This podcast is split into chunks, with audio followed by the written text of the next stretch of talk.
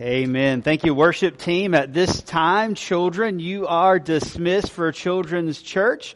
Everyone else, go ahead and take your Bibles and open with me to Luke chapter 1 this morning. We're going to pause our series through the book of Daniel as we pick up in the Gospel of Luke and begin our Christmas series this morning. We're actually going to make our way through Luke chapter 1 verses uh, 1 through 25 this morning and we're going to look at the conception of John the Baptist as the one who will prepare the way for Jesus. And what is fascinating about how Luke outlays these events in their time frame is that John the Baptist is not only the one who's going to prepare the way for the life and the ministry of Jesus, but John the Baptist is even going to prepare the way for the conception and the birth of Jesus. It is John who's going to get Israel's attention, sort of wake them up and help them see what we're going to see this morning, that the impossible is made possible through the power of God. And we're going to see that in the text text this morning. Matter of fact, we're going to see four truths concerning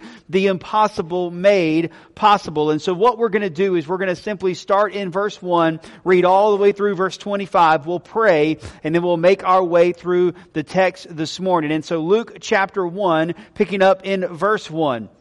It begins, inasmuch as many have undertaken to compile a narrative of the things that have been accomplished among us, just as those who from the beginning were eyewitnesses and ministers of the word have delivered them to us, it seemed good to me also, having followed all things closely for some time past, to write an orderly account for you, most excellent Theophilus, that you may have certainty concerning the things you have been taught Verse 5, in those days of Herod, king of Judah, there was a priest named Zechariah of the division of Abijah, and he had a wife from the daughters of Aaron, and her name was Elizabeth. And they were both righteous before God, walking blamelessly in all the commandments and the statutes of the Lord, but they had no child because Elizabeth was barren, and both were advanced in years. Now, while he was serving as priest before God when his division was on duty, according to the custom of the priesthood, he was chosen by Lot to enter the temple of the Lord and burn incense. And the whole multitude of people were praying outside at the hour of incense. And there appeared to him an angel of the Lord standing on the right side of the altar of incense. And Zechariah was troubled when he saw him, and fear fell upon him. But the angel said to him, Do not be afraid, Zechariah, for your prayer has been heard, and your wife Elizabeth will bear you a son, and you shall call his name John. And you will have joy and gladness, and many will rejoice at his birth, for he will be great before the Lord, and he must not drink wine or strong drink, for he will be filled with the Holy Spirit, even from his mother's womb and he will turn many of the children of Israel to the Lord their God. And he will go before him in the spirit and power of Elijah to turn the hearts of the fathers to the children and the disobedient to the wisdom of the just to make ready for the Lord a people prepared. And Zechariah in verse 18 said to the Lord, How shall I know this? For I am an old man and my wife is advanced in years. Pause there for a minute, fellows. I think we see a little wisdom here in verse 18. Notice Zechariah calls himself an old man, but says that his wife is simply advanced in years. Amen? Doesn't call her an old lady. That would have been foolish. Amen? And instead, she's advanced in years. Verse 19. And the angel answered him, I am Gabriel. I stand in the presence of God, and I was sent to speak to you and to bring you this good news. And behold, you will be silent and unable to speak until the day that these things take place, because you did not believe my word, which will be fulfilled in their time.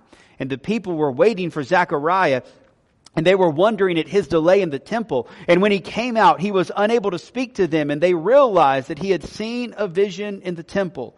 And he kept on making signs to them and remained mute. And when his time of service was ended, he went to his home. And after these days, his wife Elizabeth conceived, and for five months she kept herself hidden, saying, Thus the Lord has done for me in the days when he looked upon me to take away my reproach among people. Let's pray.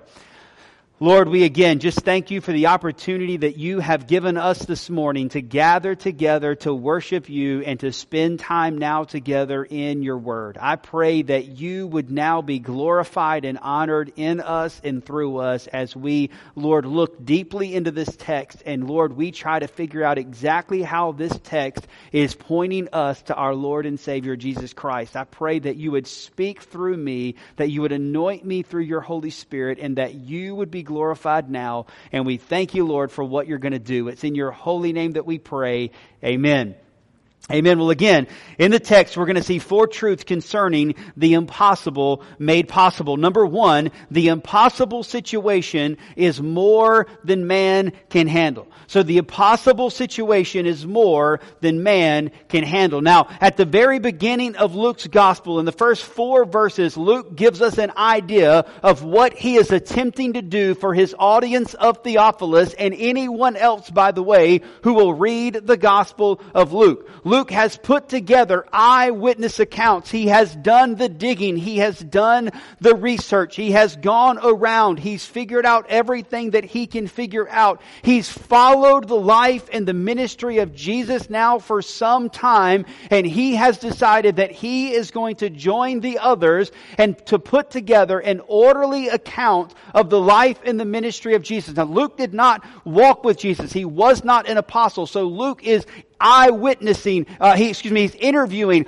eyewitnesses. He's gathering the details from them so that Theophilus and anyone else who read it can be assured of the things that they have been hearing and learning concerning Jesus. And then Luke begins in verse 5 with the conception of John the Baptist. And what again is so fascinating as we make our way through the first two chapters of the Gospel of Luke in the next couple of weeks is that John the Baptist is not just going to prepare the way for the life and the ministry of Jesus as we saw Gabriel say, but even his conception and birth is going to prepare Israel for the conception and the birth of Jesus. And so John the Baptist is preparing the way by proving that nothing is impossible with God. And so we see in the very beginning in verse 5 that John, or excuse me, that Zechariah is a priest. He is of the division of Abijah, however you pronounce that. I'm butchering that. Forgive me. It's okay. And that his wife was from the daughters of Aaron. Her name was Elizabeth and that they were both righteous before God, walking blamelessly in all the commandments and the statutes of the Lord. In other words, they were as righteous as they could be under the law. They were keeping the commandments and the statutes. They were doing everything within their power to be righteous and blameless before God. They were serving the Lord their God to the best of their abilities and they were doing an incredible job of it. They were good, godly people. And he was a priest. And it came time for him and his division to go to the temple and to serve, and they would draw lots to see who would be the one to actually go into the altar and to clean up the old incense and to light a new incense. And this was something that did not happen often for a priest in their lifetime. And so it says that his lot was driven, in other words, drawn, in other words, this, these events that we're going to see take place are initiated by God as Zechariah goes in before the temple. But what we notice in the first five verses 5 through 7 is that the problem that Zechariah and Elizabeth have is that they are childless. Elizabeth is barren. They are now both advanced in years. In other words, they're too old to have babies. And there is nothing that they can do about it. And no matter how righteous and how godly and how holy they are before the Lord, no matter how much they have kept the commandments and the statutes of the Lord, they are in distress because Elizabeth cannot have a child and she is barren and the reproach of her people is a reproach that she feels on herself. And as soon as we begin to get into the details of the story, I hope that it immediately begins to bring up to you others throughout the Old Testament that were also barren and in distress. When we read this, we think of Sarah, we think of Rebecca, we think of Rachel, even Samson's mother, all who were said to have been barren. We think of Sarah, who was, Sarah, excuse me, who is advanced in years. And in each of those situations, we see and we know and we remember that God provided what only God could do. And that each of those children were called out to be used by God for an incredible and special task. And so when we get seven verses into the Gospel of Luke, we find ourselves a little bit excited about what's gonna happen next because we know that although this situation is impossible for man, that this is exactly the kind of situation that God likes to work in and through. Amen? This is where God is at his best. You see, oftentimes God lets things get out of our control so that when he does move, he alone gets the glory for what is done. Now, think about that for a minute as we try to apply this to our own lives oftentimes when we find ourselves in these impossible or even the difficult situations of life, we don't get excited. Amen? We're struggling. We're suffering like Zechariah. We're struggling like Elizabeth. We're not excited about what God can do or what God is going to do. Instead, we are focusing on the situation from our perspective, forgetting that oftentimes things are out of our control and oftentimes God uses those things for His glory and ultimately it is a good thing. Remember, we are limited as mankind. There is much that we cannot do. Amen? But thankfully nothing is impossible for our God. And so as we begin, we see the impossible situation is more than man can handle. Zechariah and Elizabeth are childless. They're broken hearted about it. They're even looked down upon for it in their culture and there's nothing they can do to fix it. The impossible situation is more than man can handle. And then secondly, the impossible solution comes from a powerful demonstration of God. Now, in verse 8, we see that Zechariah and his fellow uh, priests were serving before God when his division was on duty. We see that a lot was drawn and excuse me, Zechariah was chosen to go in and to clean up and apply a new, or, or, put new incense there on the altar before the Lord. So we see that what's about to happen is initiated by God and not by Zechariah. Then we also see that as Zechariah is in burning incense before the Lord, that a whole multitude of people are outside praying to the Lord. It is also not a coincidence that the powerful prayers of God's people are going to be used in, in, in, in, uh, in not coincidence, but in succession, there's the word, with the move of God and with the work of God. In other words, when we pray, God hears, and when we pray, God answers prayers. Right? God does work. Your prayers are not useless. They're not in vain. Your prayers are used to move our God in a magnificent and a mysterious way that we do not fully understand. But I'm here to tell you prayer works. And here's a great and prime example of God answering prayer. It is also worth remembering that it had been over 400 years since God had spoke through one of his prophets. So for 400 years, God had not spoken to anyone, to an Israelite, to a Jew. God had been silent for 400 years. And now here we have Zechariah in the temple preparing and burning the incense. We have a whole multitude of people outside praying to God who had been silent for 400 years and then all of a sudden, Zechariah is no longer alone. All of a sudden, the angel Gabriel stands before Zechariah on the right hand side of the altar. And as you and I would be, as is perfectly understandable, Zechariah is confused, he's afraid, and as we oftentimes see, the angel has to calm down the one he's speaking to. And so he tells Zechariah, don't be afraid, for God has heard your prayer and God is about to answer your prayers. Now, here's what I find interesting.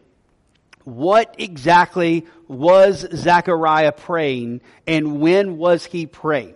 In other words, was Zechariah there in that moment in the temple burning incense? Was he praying for a child? Maybe this was a prayer that he and Elizabeth had prayed years and years ago, but had long since stopped praying because they were well past the age where they could have children. Maybe Zechariah was there before the altar and he was with the multitude outside that weren't praying for Zechariah to have a child, I can guarantee you, who were praying for God to send the Messiah. And so maybe Zechariah is praying all of these things, but what the context makes clear is that God is about to answer all of those prayers.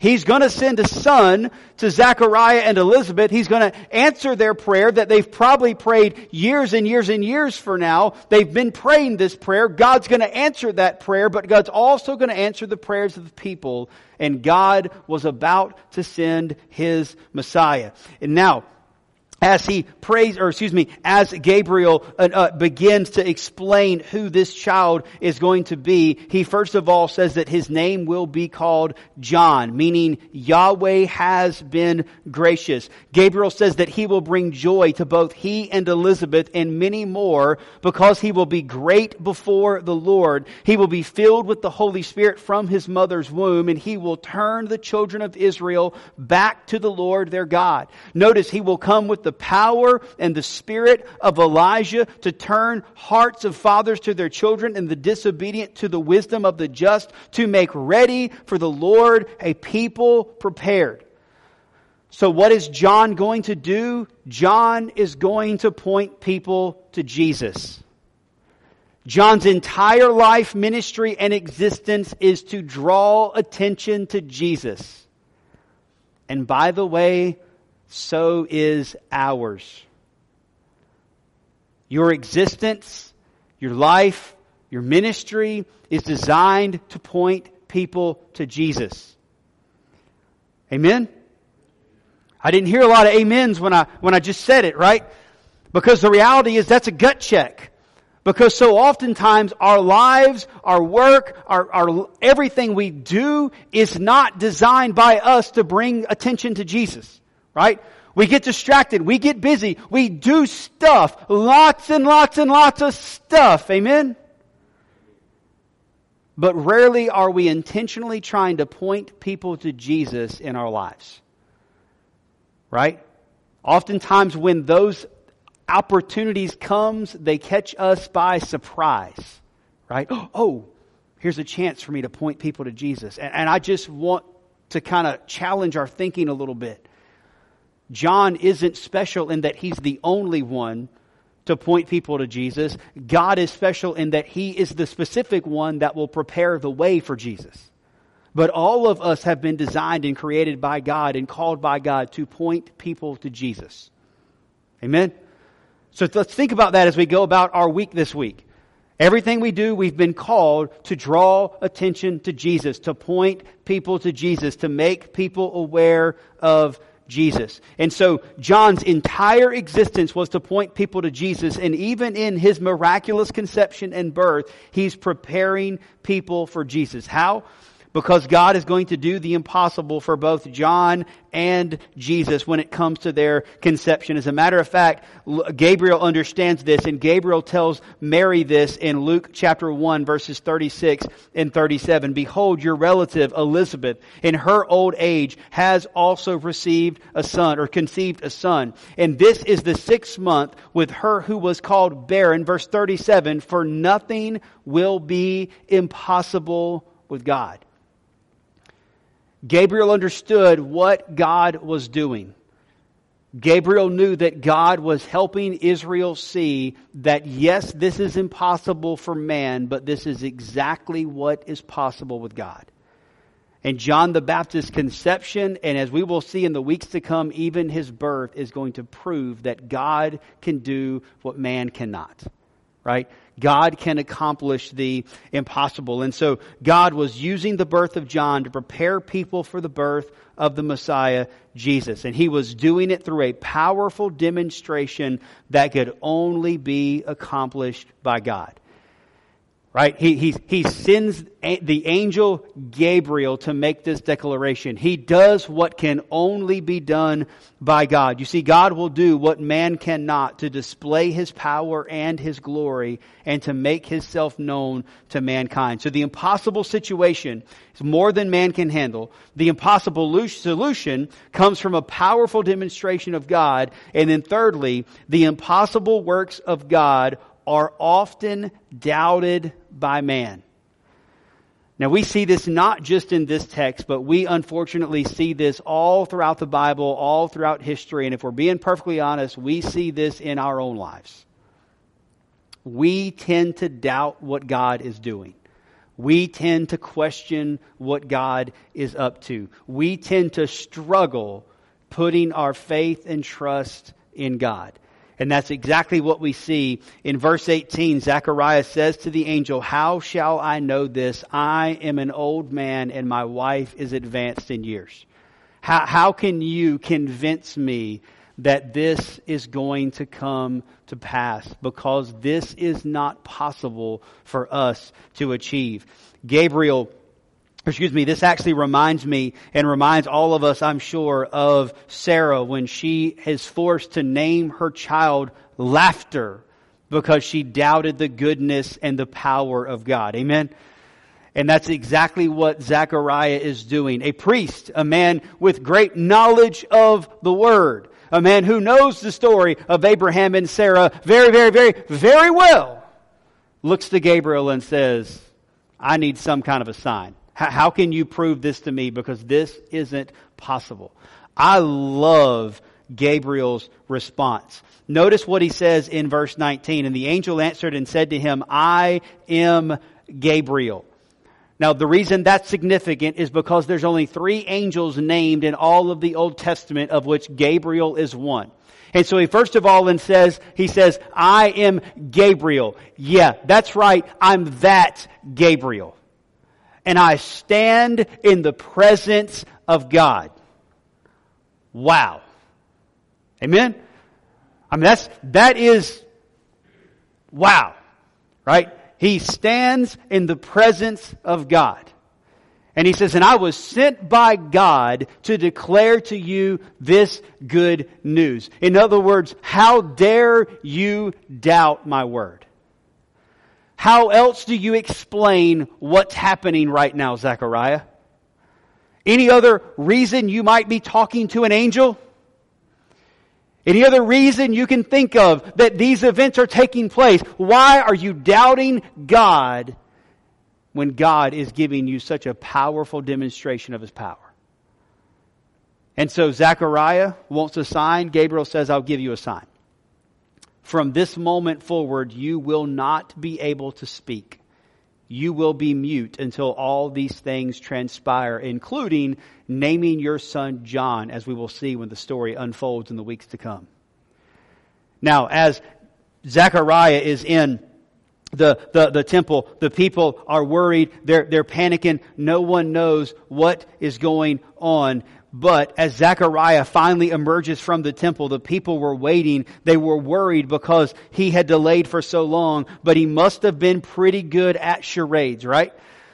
Because somehow he is able, without speaking, to help the multitude know that he has seen a vision from God. And so, however, I won't try to act it out. However, he's trying to communicate to them without talking that he's seen a vision of the Lord. The people begin to rejoice. The people begin to get excited. Remember, 400 years God has been silent and now in perfect irony of the Lord, he speaks to a man and then takes his voice away so the man can't tell him about it. How hilarious is that, right? All Zechariah is able to say is, God spoke to me. But I can't tell you what he said because God took my voice away.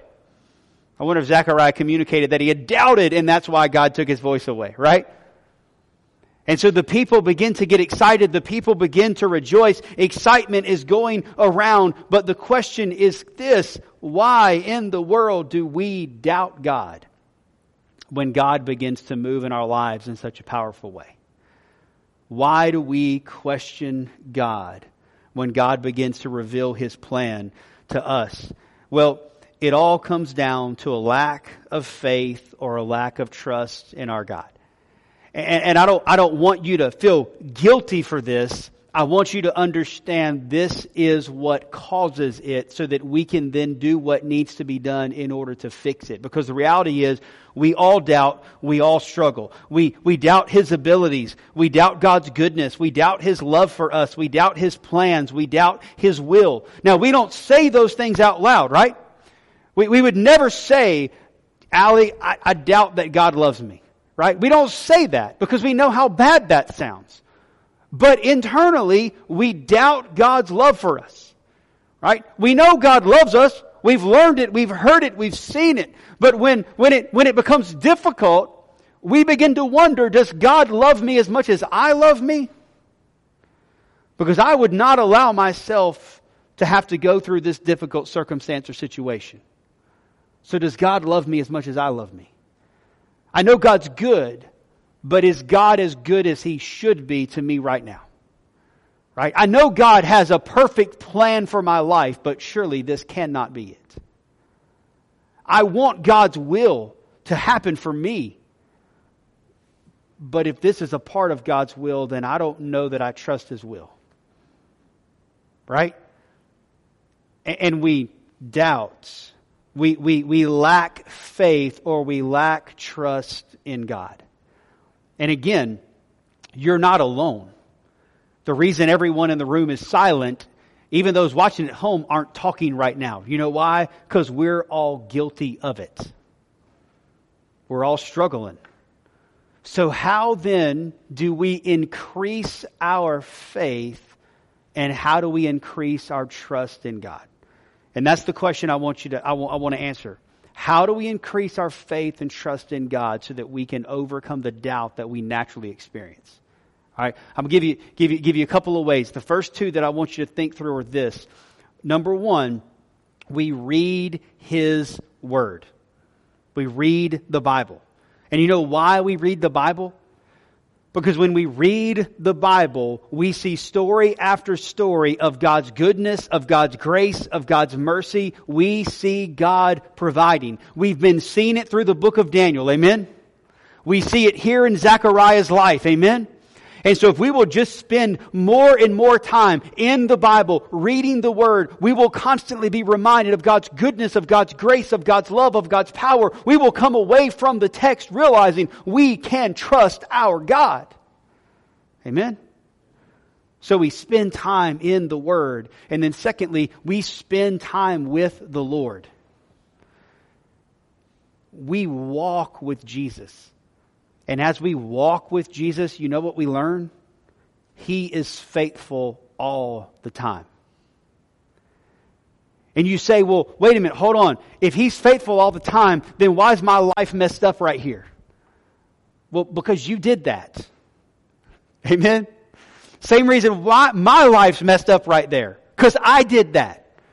It wasn't God not being faithful, it was me being foolish. It was me being unfaithful. Amen? But as I walk with Jesus, as I follow the Lord, I am reminded often through my own personal experience, God is faithful. I can trust Him. And when I look back at those things that I desperately wanted that God said no to, now on this end it, I can look back and I can say, thank you, God, for not giving me that. Thank you, Lord, for, for not doing, for not answering that prayer the way I wanted you to. Amen? And so we spend time in His Word. We are reminded of His goodness. We spend time walking with Jesus. We learn from experience that God is good, that He can be trusted. And then we can also grow in our faith by spending time encouraging one another.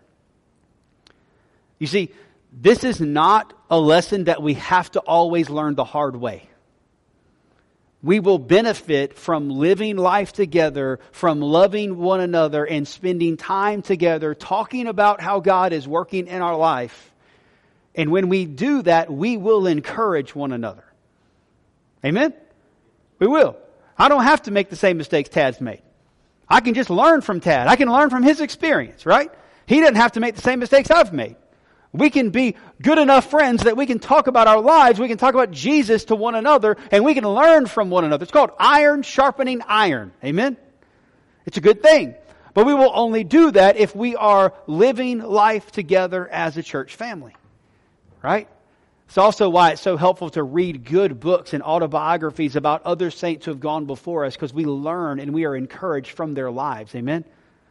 So we, we, we, we can spend time in the Word. We can spend time walking with Jesus. Those are by far the best ways. But another great way is spending time with other believers. You can even spend time with believers, excuse me, who have gone on before you by reading about their lives. Spend time with others and you will be encouraged in your faith. Doubt is common, but it is not good. Amen? Doubt is common, but it's not good. It's like overeating on Thanksgiving. You're not alone, right? But it's still not good. Amen? Right? Doubt is common, but it's not good. So let's take the necessary steps. Let's do what we need so that we can overcome doubt and increase our faith. You see, the impossible situation is more than man can handle. The impossible solution comes from a powerful demonstration of God. The impossible works of God are often doubted by man. And then fourthly and finally, the impossible is made possible through the power of God. In verse 23, says, when his time of service was ended, he went to his home.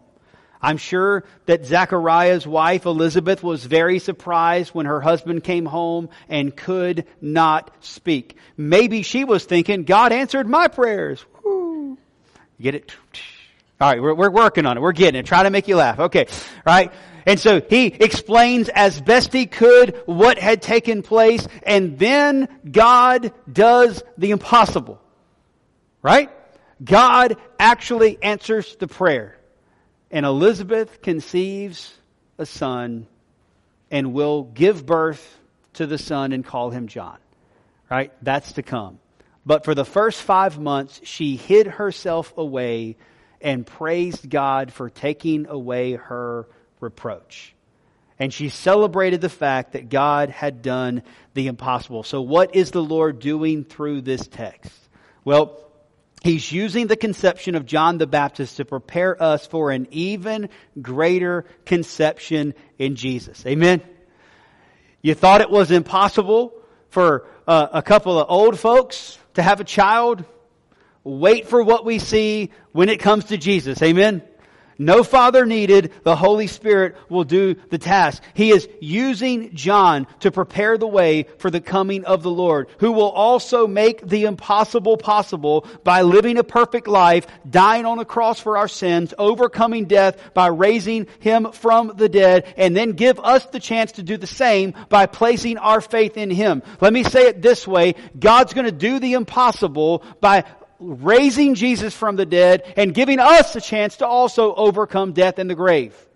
That's not possible for man, but it's possible with God. Amen? And God is going to send His Son Jesus to live the life that we could not live, to die the death that we all deserved, so that we can live eternally with Him in His kingdom by His grace and by His mercy. And you know what else is even cooler? That's not where the story ends for us. Once we've placed our faith and trust in Jesus, once we've had our sins forgiven, then God is going to do the impossible even more. He's going to use people like us to tell others about Christ so that we can make the name of Jesus known even to the nations. That is awesome. Amen. Not only is God willing to save someone like me, God wants to use someone like me right? And he does the impossible through his own power. And he does it for his glory, and he does it ultimately so that his name will be exalted, so that Jesus will be known, so that people can come to faith in Christ.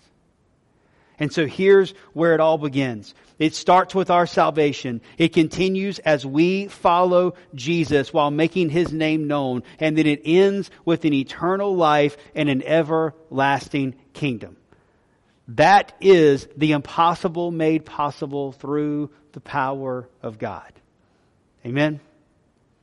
The question is, is, or excuse me, has the impossible begun in your life? In other words, have you trusted Jesus as your Lord and as your Savior? Whether you're in the room, whether you're listening online, that's the question for each one of us. Have I trusted Jesus as my Lord and as my Savior? Have I allowed Him to come into my heart, forgive me of my sins, to cleanse me of my unrighteousness? Have I committed my life to following Jesus? If you have, then the impossible has already begun. Your sins have been forgiven. Your eternal life has been guaranteed. And although you haven't started experiencing it in full yet, it has already begun. Amen? And if you haven't, then I want you to know that you can.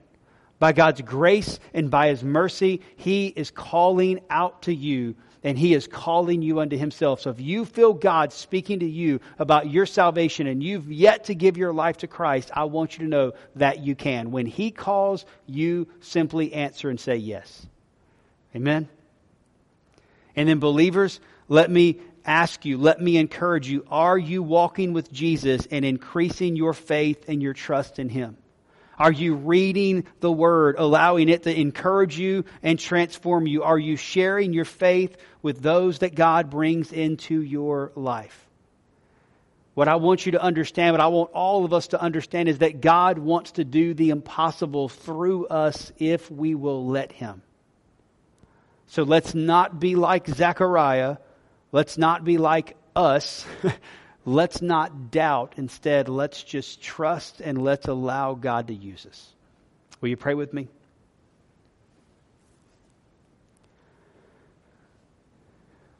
With your heads bowed and your eyes closed, again, let me ask Have you trusted Jesus as your Lord and as your Savior? If so, then praise Him and thank Him for your salvation. If not, I want you to know that God loves you. And even as we are praying now, even as our heads are bowed, our eyes are closed, God is speaking to you. And if you feel God speaking, if you feel God calling out to you, I want you to know that that is proof that God loves you and that is proof that God wants a relationship with you.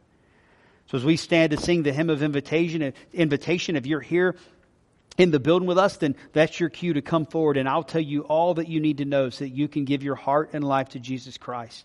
You may be watching at home or watching online, and I would encourage you to reach out via messenger and, and, and just share with us that you want to know more about how you can give your life to Jesus. But if you're here and you've never trusted Jesus as your Lord and Savior, today is the day that you can. Believers, let me encourage you to trust in the power of God. Trust His goodness, trust His love, trust His will and His plan for your life. And even when it is scary, even when it is difficult, walk with Jesus and follow Christ. And when you do, when we do, we will experience the power of God in incredible ways. Lord, we love you. We thank you and we praise you again today. And we ask, Lord Jesus, that you be glorified now as we respond to your word. It's in your holy name that we pray. Amen.